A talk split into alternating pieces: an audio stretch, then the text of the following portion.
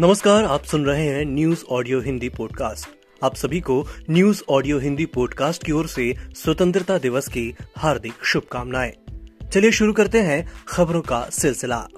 प्रधानमंत्री नरेंद्र मोदी ने लगातार आठवीं बार लाल किले की प्राचीर से देश को संबोधित किया। पीएम मोदी ने अपने संबोधन में विभिन्न क्षेत्रों से जुड़ी कई विकास योजनाओं का भी ऐलान किया। हफ्तों तक चले संघर्ष के बाद आखिरकार तालिबान ने अफ़गानिस्तान पर शासन हासिल कर लिया है। राजधानी काबुल तक पहुँचने के बाद अब इस कट्टर इस्लामिक संगठन के हाथ में सत्ता आने का आधिकारिक ऐलान करना ही बाकी बचा हुआ है। वर्तमान राष्ट्रपति अशरफ गनी शांतिपूर्ण तरीके से तालिबान के हाथ में सत्ता सौंपने के लिए तैयार हैं। ऐसे में बताया जा रहा है कि अली अहमद जलाली को अफ़गानिस्तान का अंतरिम राष्ट्रपति बनाया जा सकता है। दिल्ली के मुख्यमंत्री अरविंद केजरीवाल ने स्वतंत्रता दिवस के मौके पर बच्चों के मन में देशभक्ति की भावना भरने के लिए सरकारी स्कूलों में देशभक्ति पाठ्यक्रम लागू करने की घोषणा की है। केजरीवाल ने कहा कि हम 70 साल तक फिजिक्स, केमिस्ट्री, मैथ्स पढ़ाते रहे, बच्चों को देशभक्ति सिखाने के बारे में किसी ने नहीं सोचा। राष्ट्रीय स्वयंसेवक संघ प्रमुख मोहन भागवत ने कहा कि अगर तकनीक को लेकर चीन पर निर्भरता बढ़ी तो हमें उसके सामने झुकना होगा। स्वतंत्रता दिवस पर आयोजित एक कार्यक्रम के दौरान अपने संबोधन में उन्होंने ये बात कही। संघ प्रमुख ने कहा कि हम इंटरनेट और तकनीक का उपयोग करते हैं। पंजाब में आई लव पाकिस्तान लिखे हुए गुब्बारे मिले हैं। पुलिस ने इस मामले की जाँच शुरू कर दी है। रूपनगर के एसएसपी अखिल चौधरी ने कहा कि पाकिस्तानी झंडे वाले गुब्बारे और जिस पर आई लव पाकिस्तान लिखा है, रूपनगर के संदेह गाँव के कृषि क्षेत्र से मिले हैं।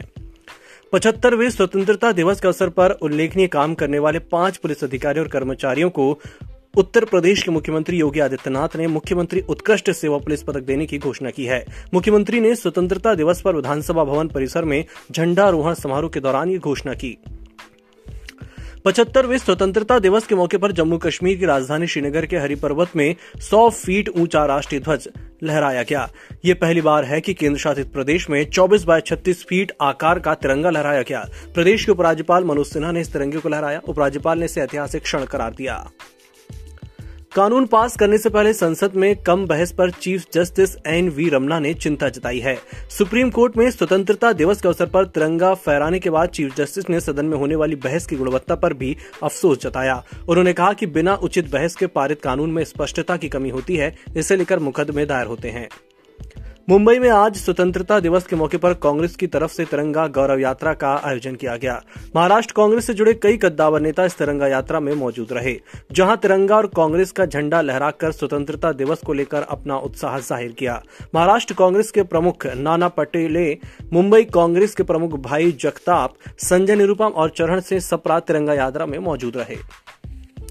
और अंत में बात करेंगे most awaited electric scooter Ola की, जो आज लॉन्च हो गई, जिसका नाम कंपनी ने एस रखा है। कंपनी ने इस स्कूटर की बुकिंग काफ़ी समय पहले ओपन की थी, जिसमें आप इस इलेक्ट्रिक स्कूटर को केवल चार सौ निन्यानवे रूपए देकर बुक कर सकते थे। ओला एस इलेक्ट्रिक स्कूटर को नियमित होम सॉकेट से चार्ज होने में छह घंटे का समय लगेगा। इसके अतिरिक्त ओला फास्ट चार्जर के माध्यम से इलेक्ट्रिक स्कूटर को केवल अट्ठारह मिनट में पचास प्रतिशत तक चार्ज किया जा सकता है। वहीं स्कूटर सिंगल चार्ज में एक सौ अस्सी किलोमीटर तक की रेंज रेंज दे सकता है।